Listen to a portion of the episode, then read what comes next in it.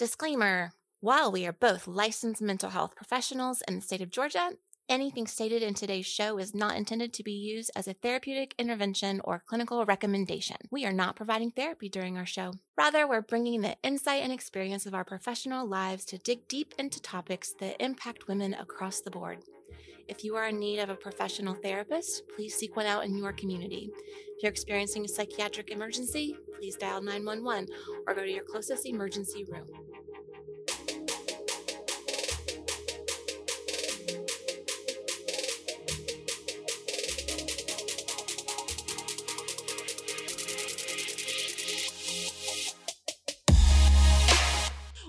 To Sit Crooked, Talk Straight, a podcast by real women for real women who are looking for real change.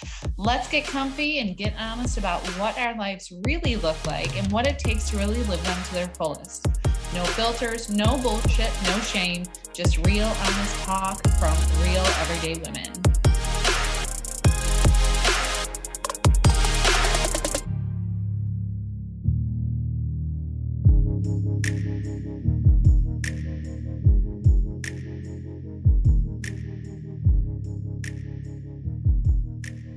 Welcome back, friends, to another episode of Sit Crooked, Talk Straight. Katie Myers here with Leanne Jameson, and boy, do we have a show for you today.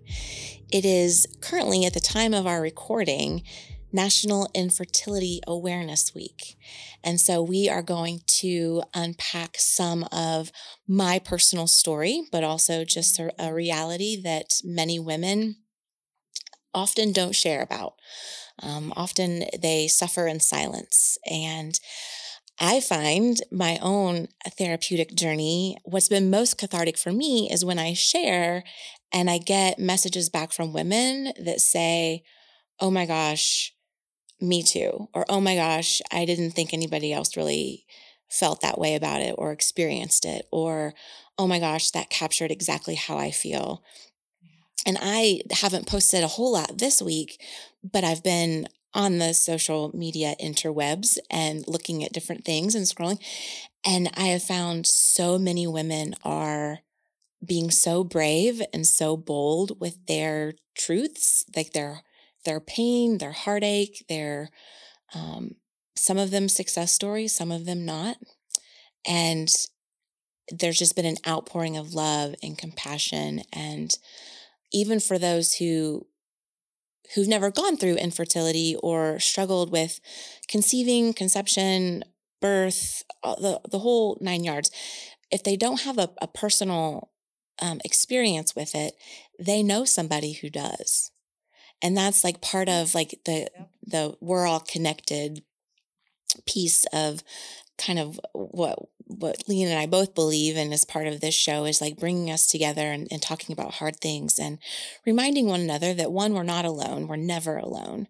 And even when someone may not be able to connect in a way where they're like, oh my gosh, me too, there's still there's still an empathy and a connectivity that allows for there to be a deeper connection and understanding and and we're all in this together. So yeah, so today I'm going to share a little bit and we'll see where we where we land and and yeah. Well, I think that it's really interesting, cool. I don't know what word to use, but uh you know, when we talked about recording this, I don't know if you realized it, but I didn't realize that this week was National Infertility Week. And I think that it's just so interesting, right? How that topic ended up coming up. And mm-hmm. it's just, yeah what a what an opportunity the universe gives us to to connect in certain ways when we're open to it of like hey i think that you should talk about this yeah. topic uh, so, so, funny crazy. funny story is that leanne and i text each other um, before like a recording um, morning and we're like hey what do you want to talk about tomorrow and we've been going back and forth and i picked topics she picked topics and the um, text last night was how do you feel about infertility and and then of course we'll hopefully we'll see how um, this recording goes because this is a big topic to unpack and so we may not get through we may have to break this up into parts and and when we're not sure we're going to just let it kind of flow organically but leanne had no idea that it was national infertility awareness week and of course i know that it is because i'm like overly aware, right? Like it, this is my world and this is my life. And and so yeah, the synchronicity. I love that you bring that up, like the full circle mm-hmm. synchronicity of when we are open to the possibilities, when we're open to the universe and something bigger than ourselves, things just flow. And this mm-hmm. like brings me to one of the first parts of my infertility story is I can remember the first time that I started searching for support groups. And what's what's crazy is the support group that I got connected with, they're called Hopeful Hearts. You can find them on Facebook. They no longer meet in person and they haven't met in person for years, but they were meeting in person when I was looking for them.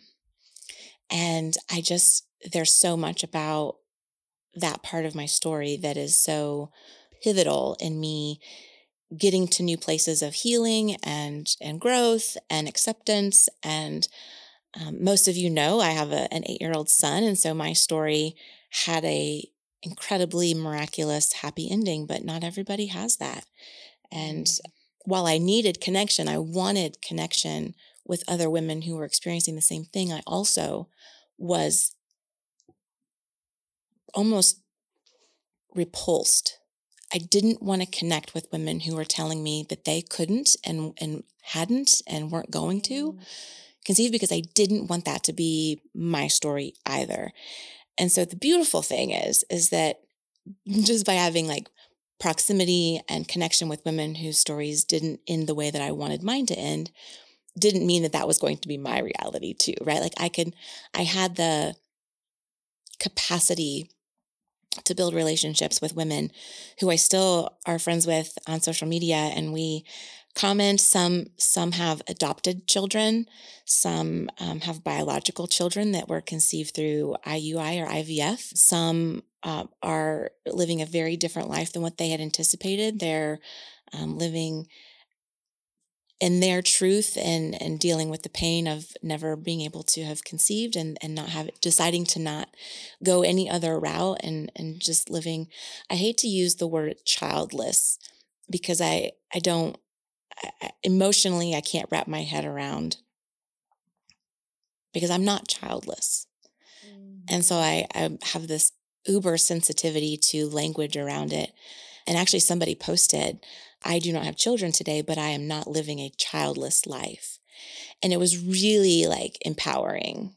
Yeah. And that's what I was wondering is like, because in my mind, and again, I speak with just real, I'm very, um, I don't, I don't have the same experience, right? So naive, right? I'm going to call it like it is. I'm very naive to this. I have, just like you were saying in the beginning of, we know somebody. It's almost like, uh, yeah, it's just like we know somebody with you know you might not struggle with depression but you know somebody with depression like it's that's how we're all connected so it's the mm-hmm. same where you know my my youngest sister struggles with it my brother mm-hmm. struggles with it with his wife my aunt and uncle struggled with it so so knowing that but in my mind when you said childless i'm like but there's so many different forms of having a child right there truly is um i know a friend of mine who tr- yeah she she does not have children children of her own, but she has our children, right? Mm. And that's how mm. she recognizes it. And yeah, so and again, it's like I'm so nervous to speak this because I don't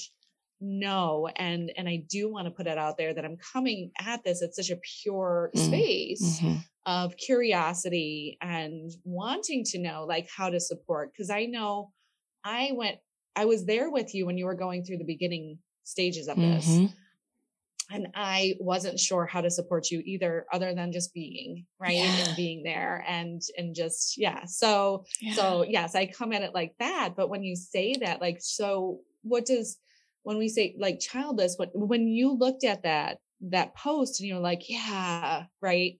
Like, what did she mean by that? Like, I might not have a child, but I'm not childless. Yeah, I think like the the word empowering because it's such a disempower, like it's such a a thief the the process of going through infertility it's a thief of everything it's a thief of joy it steals your perspective it it robs you of all these different things and and and it robs you of your power and especially as women so many women and I'll speak for myself personally but like I I didn't realize that part of my definition of being a woman was going to be so connected with being able to have a child, um, to to be able to to do that thing that only women can do. And so when I read that, and I was like, it felt so empowering, and it felt right for for her. And I have another friend, and this is where it gets really complicated because it's you. And I love your authenticity, Leanne, around like this is a topic that's just kind of like I don't I don't want to say the wrong thing, but I want to yeah. talk about it, but I want to yeah. right and and so being brave enough and courageous enough to enter into the conversation and this is what I would encourage anybody else out there who's kind of like well, I just won't talk about it because I don't want to like offend anybody or step on any toes or hurt anybody's feelings. But the only way that we learn and and we are challenged by difficult conversations is by engaging in difficult conversations and you know potentially saying something that is you know not wrong but just let's talk about that like let's let's right. let's put some air around that and explore that a little bit because it could come we could come to a different way of saying it Right. Well, and I think like it's very courageous on both ends when I think about it that way, right? Where we are giving each other the opportunity to learn, to to really speak our truths. Yeah. Right. For you to be able to speak your truth of correcting me or saying, and I don't even know if correction is the right term, but like being able to to come to me and say well like that really pissed me off or that really hurt or like yeah totally mm-hmm. right and and giving each other that space to yeah. explore and that is what deepens relationships yes. right when i think about it so yeah, yeah. just keeping that space open of because so often especially nowadays right and i think this is shifting a little bit where yeah we are offending each other but at least we're fucking talking about it right, right? Oh my gosh such a such a beautiful point that is like broad in in a way that we all need to embrace that and, and i think it comes about with gender stuff and race stuff and um, mental illness stuff and substance use stuff and like all the things where it's kind of like okay like Uh, okay, we're saying the wrong things, but that means that we're hopefully learning what to say instead of not to say, rather than just keeping our mouth shut, pretending that it doesn't exist, sweeping everything under a rug, and not acknowledging the big fat elephant in the room that's smoking a cigar, but you can smell it. You can smell a cigar, but you are just pretending that it is not there. Like, uh, come, right? Like, come on. Yes. Like, let's, let's put some, and I, I use the phrase like put some air around it because I think that I come from the recovery world too, where the the more that we keep things secret, the more that we keep things bottled up and shoved down inside of us, the sicker we become. Like it it just right. festers and it and it doesn't need to. And so that's kind of like the I guess the the preparatory work of um, jumping into this is I'll I'll admit I'll probably say some things that might be hurtful to some women who are in different parts of their process. And and just like just like you know with any other heavy topic let's just explore this with curiosity and compassion. And those of you who are listening i send you all of my love and light right now that wherever you are that a you hear what you need to hear. B you find some hope in some of my story, but also just in the reality that you're not alone. And C, we can deepen our connections with one another and deepen our relationships by um, having these types of conversations. So, we welcome you from wherever you are coming from, um, whatever part of the journey. This is obviously the topic is infertility. And so, trigger warning if you are somebody who is in the throes of it right now and you're just like, I don't know that I want to listen to a story that eh, that right like I can remember not wanting to hear stories of hope. I can remember being like, don't tell me your happy ending when like I'm going through my fucking nightmare. like and then there were other parts of my journey where I was like, I needed to hear, like, okay, there's hope. Okay, there's mm. there's still a chance. So, so you're telling me there's a chance. right. You know, and, and it just depends on where you are emotionally. Right. And I remember, you know, one of the, yeah, one of the first times I think we just had a, a moment where I, I don't know, you probably remember this, but I, so we were sitting around. It was when we were still working at, you know, the treatment center. And I can't remember if I was pregnant, but I know that another person ended up getting pregnant and I saw your face. I saw, and I immediately looked at you, right? Because we were in a group mm-hmm. and everybody's like, oh, you know, the natural, like, oh, congratulations. And I just look over and I'm like, oh, right? And I and i could see it all over your face like the hurt the pain the what the fuck right? Like i remember you even saying that like what the fuck? Like everybody else is fucking getting pregnant like what the hell?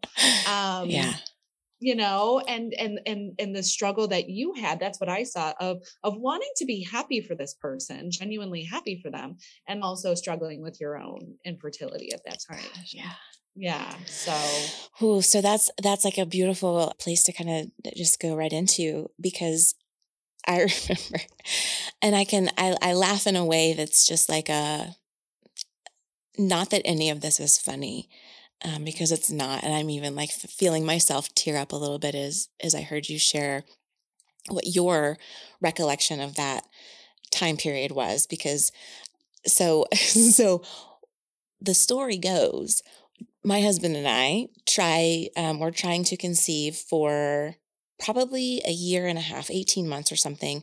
We've consulted with physicians. We know that there's like, it shouldn't take this long. And slowly, Leanne gets pregnant. She's pregnant with twins. I'm, I'm part of a book club. And one of the other members of our book club, which we read one book just for clarity. I don't want I don't want anybody out there thinking the wrong things about what we what we do, what we call book club. We we started out reading. One of the other group members, I think we texted her, I called her right before group and I was like, "Hey, are you coming?" And she was like, "No, I have I have a headache." And and and like I knew, I knew as soon as she said she wasn't coming and like that she wasn't feeling well, I was like, "You're fucking pregnant." Mm-hmm. And she was mm-hmm. like, "Oh my god, Katie, I didn't want to tell you." And I remember sitting so the first the first moment I was sitting in the parking lot of Trader Joe's and I just remember being like like crying and they were they were tears of they were tears of joy and tears of grief at the exact same time. Mm-hmm. And I was like, how do you navigate those emotions in the same space? And they can totally occupy the same space. But how do you navigate the depth and the breadth of of those emotions? And then you know there were there were other people announcing their pregnancies and it was it was like it was like a punch to the gut every single time I would see, and, and of course, like I would see pregnant women everywhere. It was like, can they not just fucking stay inside? Like, why are they, why do they all have to be out at the same time? And, and just, right, the roller coaster of emotion and really struggling with like, how do I be happy for people that I genuinely like love and, and I'm happy for while I am going through this horrible process of I mean, for those of you who who who are not familiar with infertility, a lot of there's a lot of acronyms. Um, if you ever go on any type of like message board or reading any comments about anything, um, you'll see a lot of shortened ways, abbreviations of of how to talk about it because it's hard to type out all the all the times of like trying to conceive. So it's TTC, right? Like I'm, we're trying to mm-hmm. conceive, and I remember like being in the TTC phase, and every month counting in between my cycles to know when I'm ovulating, like taking my temperature, peeing on sticks to see if I'm like ovulating, like all of the like pain and like it, there was nothing joyful about the process. There was nothing fun about like sex in our relationship. My husband and I became a topic and a source of resentment. Mm. I resented him for not understanding my like biological clock. He resented me for forgetting that he was a part of this scenario too because I was mm. there was one point where I don't know if he said it or I said it but it was almost as if I was using him as like a sperm donor. Oh. Right? And how like heartbreaking like and I was he didn't I don't think he used those words but he was describing that and then I used those words and I was like what am I doing?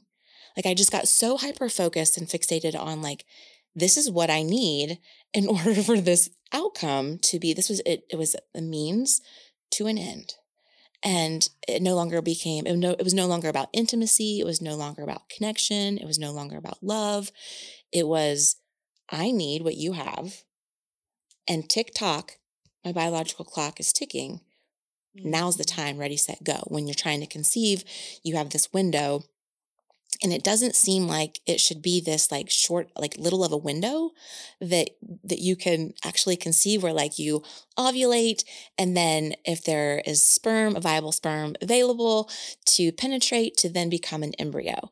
There's like when you like go down to the science, it's like a four hour window or something. It may Holy not, it, it, may not be like that short, but it, it, it, actually feels like a 20 second window when you're like trying to conceive. It's like, yeah. oh my gosh, we have to do it at the exact, at the exact right time to make this happen. And when you look around the world and you see people getting pregnant and the, and like really fertile people, I call them fertile myrtles.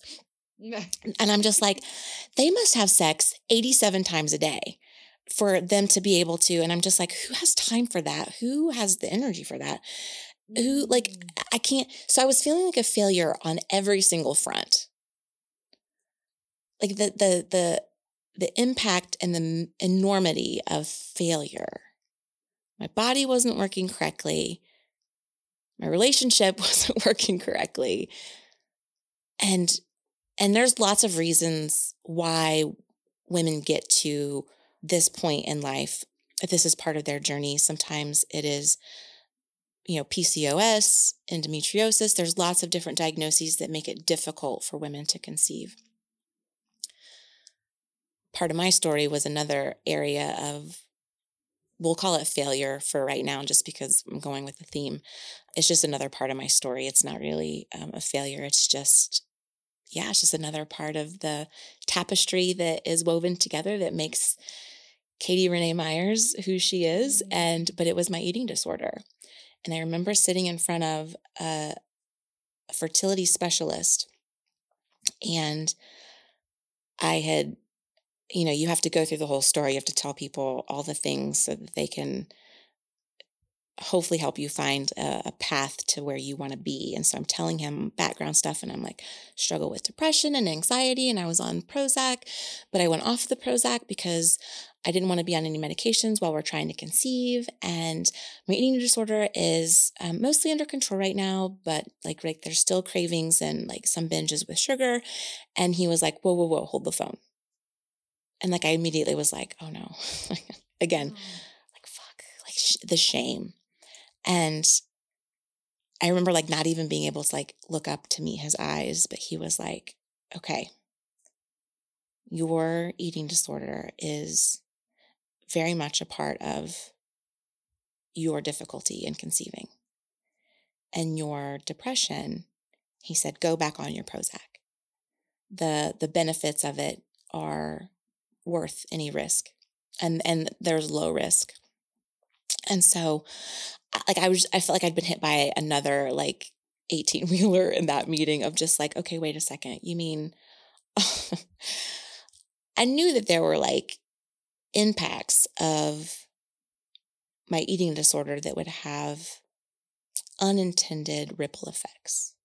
But when I heard like your eating disorder is a part of, as a major contributor to your difficulty in conceiving, I just, I can't even describe it, but I just, I went into this place of shame and blame and guilt and fear.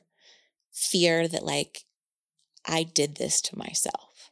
And how isolating that was because, like, the, here, here's the other thing is like, I've got all these, I mean, I've got like loving people around me that like genuinely care about me and I them.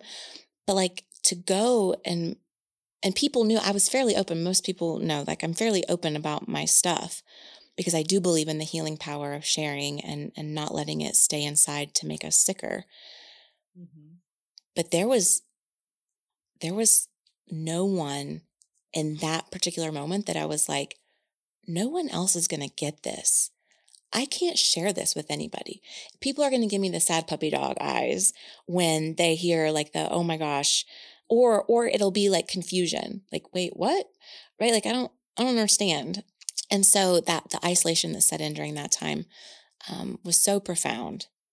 And and that's when I started looking for the infertility support group, Hopeful Hearts, and found them and met I want to I want to kind of go around the table in my mind of like the women um, and what their like outcomes were because they're all so very different. They're all so very different, which is another beautiful part of the story is that it doesn't always have to end the way that we think it's supposed to end. That there's a, a more beautiful potential unfolding if we allow for it. Mm. And so, if I just kind of go around the, the the table that we set up, we went to a coffee shop. I remember ordering a, a drink. I'm sure it was a chai latte because that's what I drink, and not being able to again make eye contact with anybody there and just like needing them like the, and this is like the dichotomy i spoke of earlier like i needed them so badly and i hated them yeah.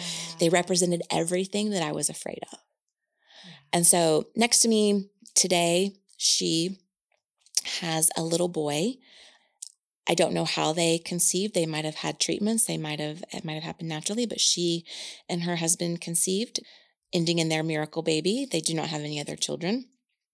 Next to her, she and her husband had probably five failed IVFs. And I don't know if you guys realize, but IVF is like sometimes the upwards of $20,000 per try.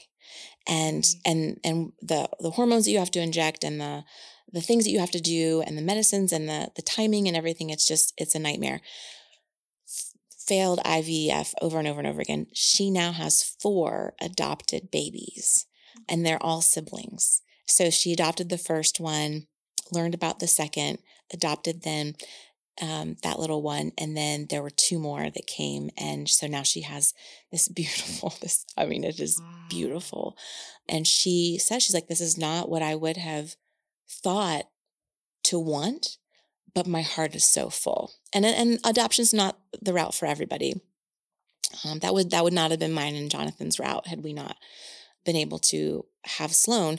We had talked about it, and and we were like, you really need to have a heart for adoption and that process and what that means for everyone involved and that just wasn't going to be mm. for us and, and that's okay that's okay right.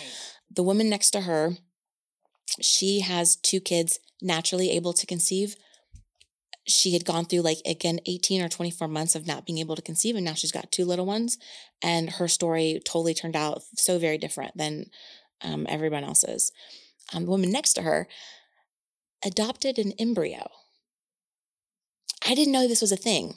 So you can adopt. So she met and I'm going to miss parts of this because it's a quite the story, but basically she met a woman who had a leftover embryo from when she was trying to conceive and she didn't want the embryo to to not be to you like to not come to life right? Like she like there's there's a lot of ethics involved in, in this as well as some people don't believe in in the creating embryo process because it's you know creating a life like that that will not come to be like they there's a lot of difficulty and and i don't know that we're going to be able to unpack that in this conversation but she met a woman who had a leftover embryo and the the woman in our group adopted the embryo. They implanted the embryo into her uterus.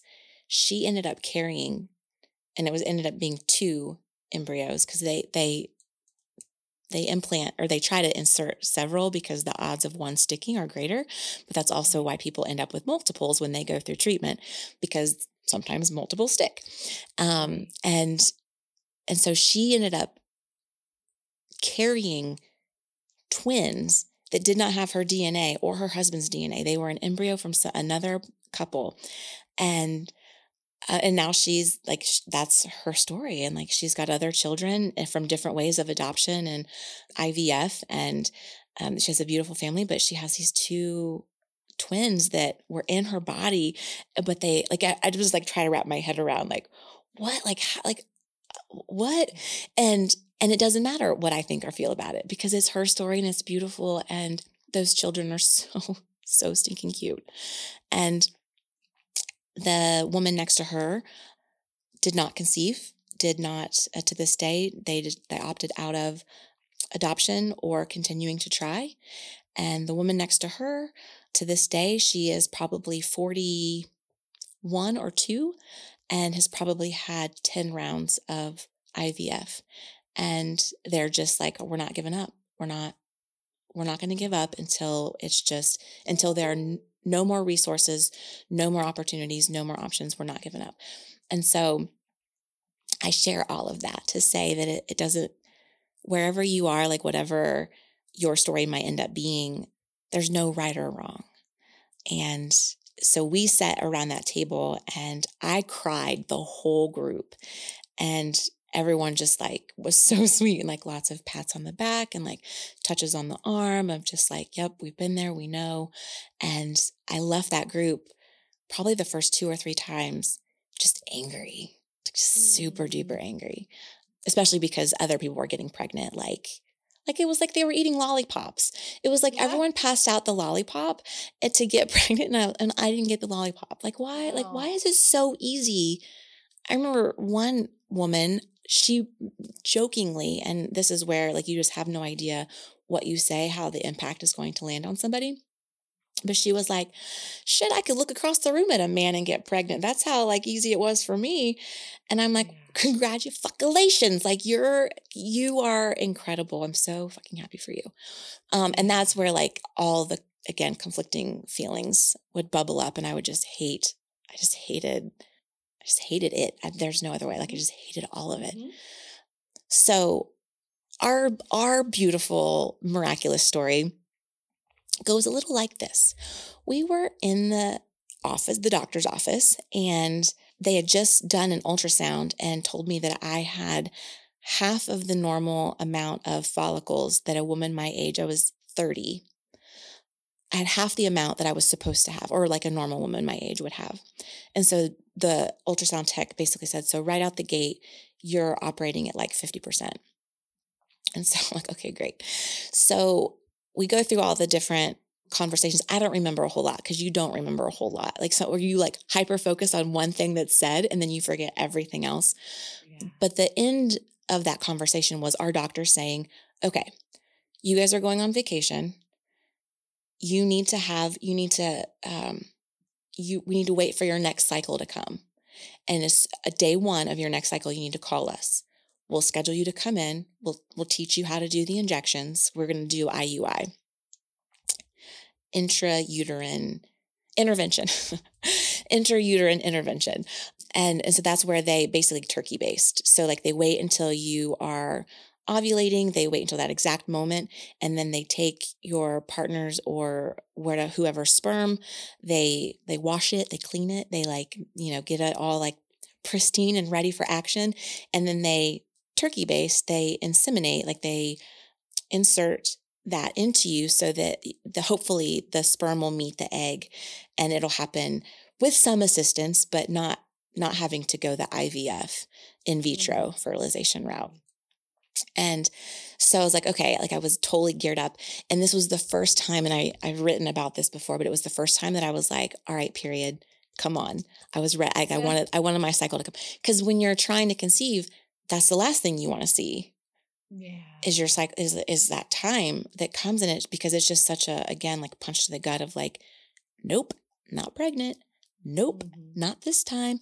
Nope, gotta wait another month nope right like it's just like in your face yeah. um yep. and on top of that like your period sucks at least mine does did does um all of it and so we we go on vacay and we get back and i'm like uh, because i know my body i'm like i know i can set a watch by my cycles like i know when and what and where and how and why and, and all of it because I've been obsessed with it, logging things, tracking things, measuring things, all the things.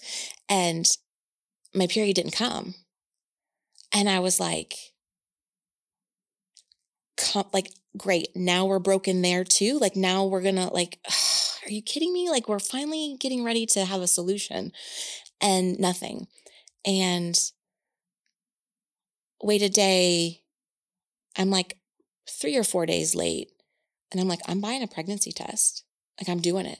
And Jonathan was like, don't do it. Don't do it. Like it, that never don't do it just wait it'll come like your period will come because it always comes and it never came because we had gotten pregnant while on vacation and well meaning, again, very well meaning, well intentioned people are like, see, all you needed was to relax a little and then you could get pregnant. And it was like, like the one thing that you don't, and here's a pretty um, standard thing to know if you're listening and you're and you're not part of this world, it is probably 100% never going to go well for you to tell a trying to conceive woman to just relax I'm like smiling because I remember you when you were um you said this out loud. Uh you were getting ready to go on vacation. I'm like, "Oh my gosh, that's so great. Like this is coming at a great time for you guys to just like go away and relax and blah blah blah." And she was just like and I don't need anybody. You're like, I don't need anybody to tell me to just fucking relax and I'm going to get pregnant while I'm on vacation. I don't need to hear that shit. And I was like, well, no, taken because I was just about to say that. So like, thank you for the warning. The other part of like, oh, I was just like, good, you guys can go and relax. And I was just like left it there. yeah. Yeah. You, we just don't know like what's, uh, how it's going to land on somebody. And it, and it, it did like it landed on me so much. Like people would have, again, well intentioned, well meaning people who I do think and know and believe care about me would say things like, you better hurry up. You're not getting any younger. Mm-hmm gosh, just relax, just get out of your head and just enjoy, enjoy the process. To which yeah. would is such an obvious thing for somebody to say who has never been a part of this because there is no right. enjoying the process. It's the most excruciating process ever. And and and so yeah, just dealing with those comments and and then I remember there was a physician at our facility that we worked at that was like you know, see, you just needed to da da da. And I remember just being like, you're like, you're a physician. Like, mm-hmm you should know better than than to say some of these things but it just it comes out of it comes out of people's mouths it, it the the comment of you should really get going like you're not getting any younger and i was like oh oh oh my gosh thank you so much for letting me know i wasn't aware that like i'm aging by the day and that i'm right like my chances of natural conception are, are are dwindling by the hour. Like every hour that goes by is just decreasing my odds. And so I had to have a lot of grace and a lot of patience um, with folks. And I had to just remove myself at times and cry it out. Mm-hmm. Right. And just like allow myself to be with the emotion. And oh, my, my sister in law got pregnant, was pregnant around the time that we were trying. And um, she actually named, she doesn't know this. If she listens to this, this will be the first time she probably hears it. Jonathan comes in to tell me that Sarah's pregnant. And, and of course, like, I'm just like, oh my gosh, that's it. I think that's incredible. And then like the emotion right after that is like, her. And then yep. um, when they had my niece, when they had the baby, they named her Piper and Piper was on our short list. And I was like, okay, mm. okay, okay. Mm. This is going to be okay. But it was just such a, right? Like, she couldn't have stopped or changed anything about that that would have made it any, but it was just so painful.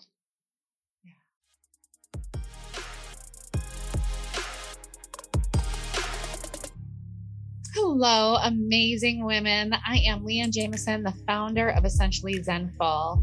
We work with highly determined, influential, visionary women who feel like they have lost their spark. They might feel stuck and stagnant these are women who have very big visions, very big dreams, and they need the guidance and the support to make this dream happen. You know, we help them reclaim their spark even bigger and brighter and stronger by giving them the roadmap and the support to embrace their personal power. We create unshakable confidence, and you will become something bigger and part of something bigger. You will live your life with intention, clarity, purpose, passion, and inspiration. Let us help you find your way back to yourself and into something so much bigger and so much more expansive into your big life dream and your vision through the Next Level Life Purpose Coaching Program to hear more about this program, reach out to me. I am easily accessible. I love talking to everybody. You can email me at essentiallyzenful at gmail.com. You can go to my web website at ezliving.space. That's the letter E, the letter Z, and then living.space. I cannot wait to connect with you. Sending so much light and love. So we um got pregnant on our vacation. A friend of mine said that we should name the baby Carlos or something because we got pregnant in Mexico and or some type of I think she said Javier or Carlos should be the name. And we our little boy is Sloan and he is eight years old. And he now we now get the adventure of answering the question of why don't I have a little brother or a little sister? Mm. Or when? When will I get a little brother or a little sister? And I'm in a much better slash different place than I was the first go around, obviously for obvious reasons. But I keep just telling him like that's between that's between God and and my body, right? Like I I don't I don't get a say if you're gonna be a big brother someday. I said, I, I, hope that for you. And and we have come to the place where we are just um, really embracing a, our family of three. That's hard because like I I never envisioned just having a a single kiddo, like a singleton.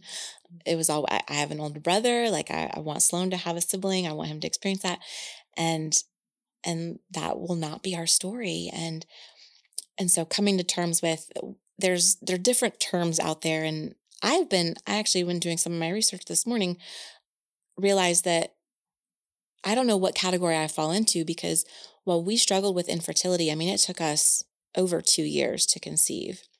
Yeah. They say that secondary infertility is when you have trouble conceiving only if the first time that you conceive was without difficulty. And so we conceived naturally, but it was with a lot of diff like I don't know where I so now I'm just kind of like, do I have secondary infertility? What do I call this? What so uh, it I don't know what that it matters what we call it. We tried for a second and went through um, the IUI process with a doctor, and I really thought I was pregnant. I really, I mean, I remember, I remember where I was at my job and somebody asking me because I had told my team, leadership team at the time, hey, I'm taking, um, I'm leaving early and I'm taking a day off because just in case like there's cramping or whatever. And, and then, you know, two weeks passed and one of my teammates was like, hey, how you feeling? And I knew what they were asking. And I was like, yeah. I was like, TMI, are you ready? My boobs hurt. I'm bloated. Um, everything aches. I think I'm pregnant. Yeah. And we weren't. So there was, you know, just one of the blessings and curses of sharing my story is that then people ask. um, and that I just have to like that I have acceptance around that that that people are gonna ask questions and and rightfully so. But that means that, right, like when you don't want to talk they're going to ask questions. they're going to freaking ask questions. And it, it, rarely is a good time. It's rarely um, like when you're anticipating, like when you're ready for the pain to wash over you. Like, when are you ever ready for that? But it's, it is a blessing and a curse because I, I, I didn't go through any of that alone, even though it felt so very isolating and I felt alone. Other women came forward and said, We really struggled too our our kiddo is a miracle baby too or if, mm. if you've experienced loss so if there's been pregnancy and then miscarriage or a loss of the pregnancy you know we call those babies rainbow babies. They're the you know the rainbow at the light at the end of the tunnel the, the rainbow at the after the storm of the miracle that there was grief and loss and then there was redemption or, or a miracle.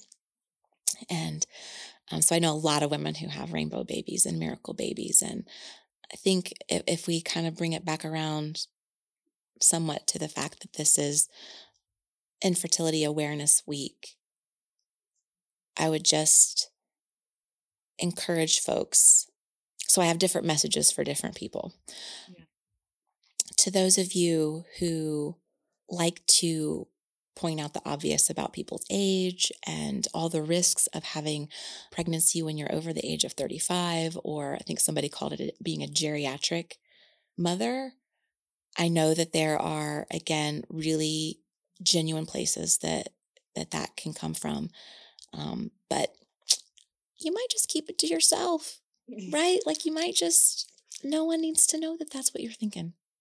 Right. Well, and I wonder, and me, this is, pro- I don't know, uh, so many things, so many things going through my mind. And I know that we have to wrap it up, but being able to, so on one end, you know, I work with solely with women and I see like the fear of like when they hit their 30 mark and, and go like, oh my gosh, like time is, time is, you know, of essence and this and that. And I'm like, and for me, I'm just like, like mm-hmm. who says who puts that timeline and stuff like that so there's this there's really a conflict within me listening to you where it's i want them to get rid of that timeline but then also when you look at doctors and you look at all the all the things it's like nope you are on a timeline but but again it's like so what does that do to your to your mental stability what does that do so i've been through that with mm-hmm. people of mm-hmm. like trying to get them to release some of those societal right. you know pressures and stuff like that i'm like do you even want to have a kid right now? Right. some of them are like yes. Some of them are like no. I'm like so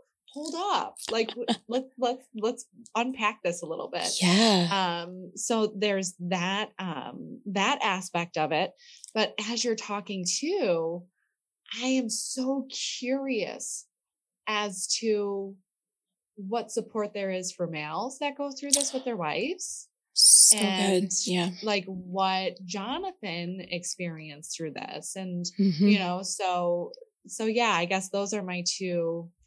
Oh, so good. Yeah.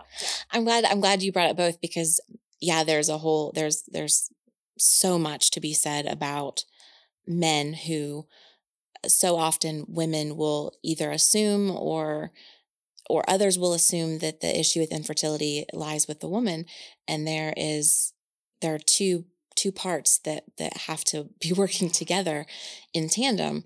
And there's causes of male infertility where there low sperm count low sperm quality all kinds of all, all kinds of things that happen on the male side. And but then also is there the same amount of support? Are there like support groups for men? No right. there are not. Well, or even you know if if it is like so on their side or on the fem you know on their partner side because that's a lot that's a lot of weight for two people to be carrying right sure. so so yeah oh that makes me so sad okay. i know well and i can remember uh, you know whether it's societal cultural gender norm like whatever that and it doesn't even need to be like gender norms but i do think with like with my husband he he had shared with me of just like how demoralizing it mm. was for him to be experiencing what we were experiencing and for the longest time i couldn't i couldn't see that. I couldn't see that he it was just like i don't know there was just the assumption that it was like it was my fault. It was my fault. I'm to blame. I'm the cause. I'm the failure. And and it turns out in our story that we we both come to the table with not like a perfect record right? Like we we both have some things which i think is important to acknowledge that it's not always just the female. And and then where does the support come from um, for the partner? Because whether you're in a heterosexual or same-sex relationship the partner of the person watching the the person trying to conceive and not being able to do anything to change anything. Like yes. there's there's literally nothing they can say, nothing they can do to, to change it or make it better. And so how do you how do you and a lot of relationships deteriorate during this process mm-hmm. for good reason. Like mm-hmm. to to say that Jonathan and I struggled in our marriage as a result of of this part of our journey is an understatement. Mm-hmm. I mean, there were parts where I can, oh gosh, so not to get too far off on a tangent, but I can remember there was a night where I went to him and I sat down on the couch next to him and I said, I looked him in the eye and I said, I need you to know that if you want children and you cannot have them with me, I release you. I want you to have, you're going to be such a great dad. I want you to have that. And if it's not with me, like go, go and have the family that like you and and so much of it I was projecting onto him because after I said everything, he was like, "You're such an idiot." like we're both crying. He's like, "You're such an idiot. I don't I don't want kids more than I want you. I don't want right. I don't want this other like life more than I want you. Like it's you." And it was just such a like shout out to my husband, but all the partners who support the crazy the craziness that comes out in eh, my uh, I, I, I, I was a little crazy so i'm just speaking for myself i was a little crazy it was that night that i remember we both were like crying on the couch and we were like okay we can do this we're just going to be the best damn aunt and uncle that ever was like we're just going to spoil all of our nieces and nephews because like we'll have the time and the money to do it and we'll just be like all those all the things that we we were kind of resigning ourselves to yeah.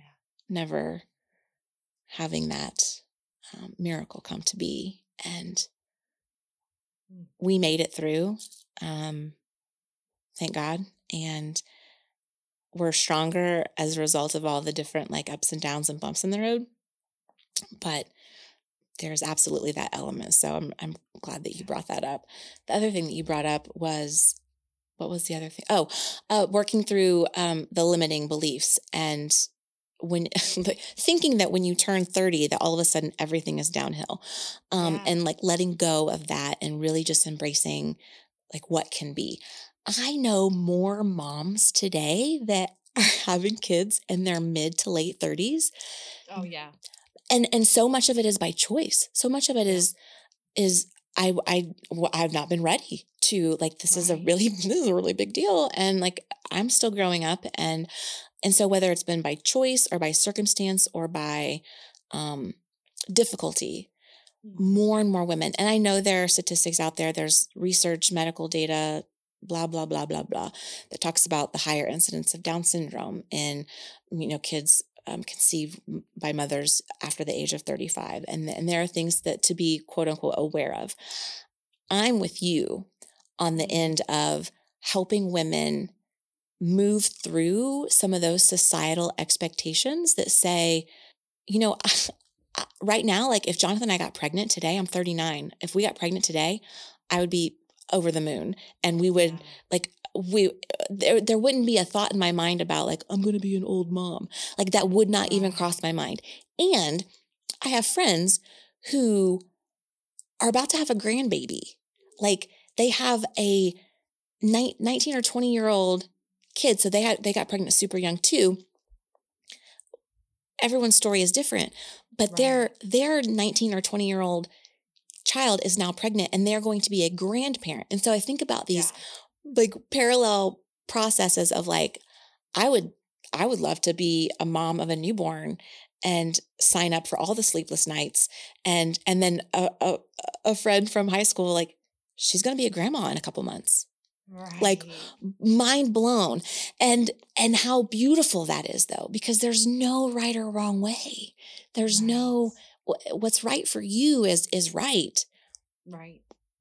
There's no we talked about like what steals joy and like this process stealing everything uh, that resembles joy but like comparison being the thief of joy as well mm-hmm. when i mm-hmm. compare my my maternal my my um birth journey, my my story with anybody else's story, I will always feel less than and my joy will be robbed because I I'm I'm comparing and contrasting with something that frankly is completely irrelevant to my story. Mm. And so yeah, the work that you do with women around breaking free from those limiting thoughts of like I've got to do it by the time, like it's like I got to do it now, or or I'm gonna be too Right. old, or I'm gonna be like, mm, I, I don't buy that.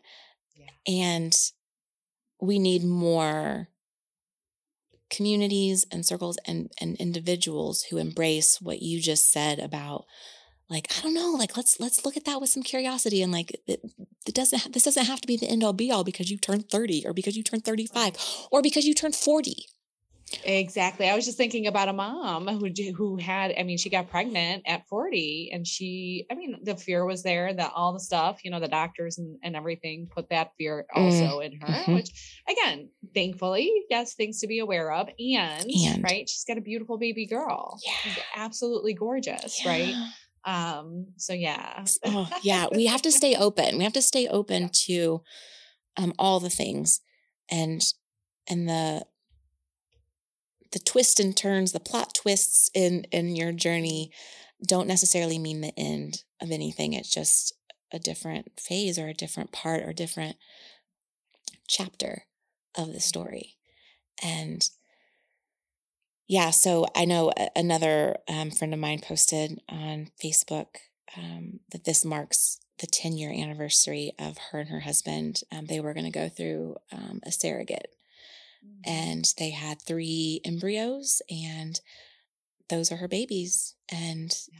she she'll be a dog mom and she is uh she's birthed a lot of different projects and things that she's really passionate about and she has she's an author so she's brought to life in in story and written form you know she's birthed these books and um, these different ways of of also connecting and reaching out to women who struggle with infertility and my heart my heart will never understand and this is i had some like harsh words with god but god's big enough for my harsh words so it was okay Mhm. and I basically was just like, why, why, why is it like th- this, this woman I'm speaking of? She would be, a, she's a fit, she's a fantastic, like she's got this like motherly instinct. She, she would be a fantastic mom. Why? And so if you're also angry with God or having those conversations with God, that's cool too, because God's big enough to handle all of that. Yeah. And, and also the story's not over. And yeah, I'm not really sure how to wrap up a topic this big, but Right, right. And and what song came to me, the rest is still unwritten, right? Mm, Is is yes. that right? You're So so many different stories, so many different um experiences, outcomes, and to really know, right? Like the the courage Mm. that you step forward in, the courage that your friends step forward in in writing, and the courage, you know, the courage that we all have in, in speaking our truth and connecting Mm. and knowing that we're not alone. So I think that's where we, Yeah. right? That's where we allow ourselves to be in the presence of each other in Mm. the vulnerability. Um, and I just want to thank you. Thank you for sharing your experience. And I know that it is going to impact others the way that it's meant to. So I hope So I think it's just a huge thank you to you, a huge thank you to all of our listeners. Mm. And Yeah. Let me just real quick, I'll say like that thank you, Leanne, for uh, giving the space, creating the space. And I'll say the space for the last 12 years 10 11 12 years because you held space for me when when i was going through the first parts of of this journey you held space for me when shit i was pregnant and you had your boys and i can rem- i have a picture of me holding your boys with my pregnant belly and yeah, like you held space for me every step of the way and to hold that space for me again today at this point in the journey it just it means so much. It means it means the world to me to have you in my corner like always always. Um in all the ways. And so i love you and thank you for letting me spend the time today. I don't know when this episode will air. Like we mentioned in the beginning where we are recording during infertility awareness week. And um, there are a lot of people out there who need They just need somebody to hold space for them. They don't need comments or judgments or guidance or opinions. They just need someone. Everyone needs a Leanne in their life oh. just to hold space. And thank you. Yeah. So thank you for letting me share. Oh my gosh, absolutely. So now that we're both crying. I know. um yeah just just thank you thank you all for being with us during this episode and holding the space for both of us and holding the space for yourself to to listen this is another episode of just you know the importance of vulnerability connectedness and um, hope mm-hmm. as well as love and all the feels right you mentioned anger frustration all of it uh, whatever process that you're in, allow yourself to be in. We would love to hear from you. Katie can hold that space for you just as I held it for her, and mm-hmm. she is here for you. Yeah. Um, when, if you're ready. Yeah. And um, just knowing that there is there is hope, and there are places and spaces to be in and fully accepted. So, sending so much light and love to all of you amazing people out there listening. And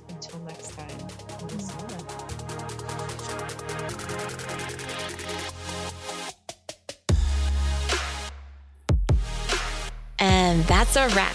Thank you so much for joining us today. It is always an honor and privilege to be on this journey with you. Stay curious, connected, compassionate, and courageous. If you're looking for different ways to connect with the work that we both do, please check out our sites. EZLiving.space, that's E Z living, L I V I N G, dot space, or Release with Katie. Release like letting go with Katie, K A T I E dot com for more information. As always, love and light from us to you.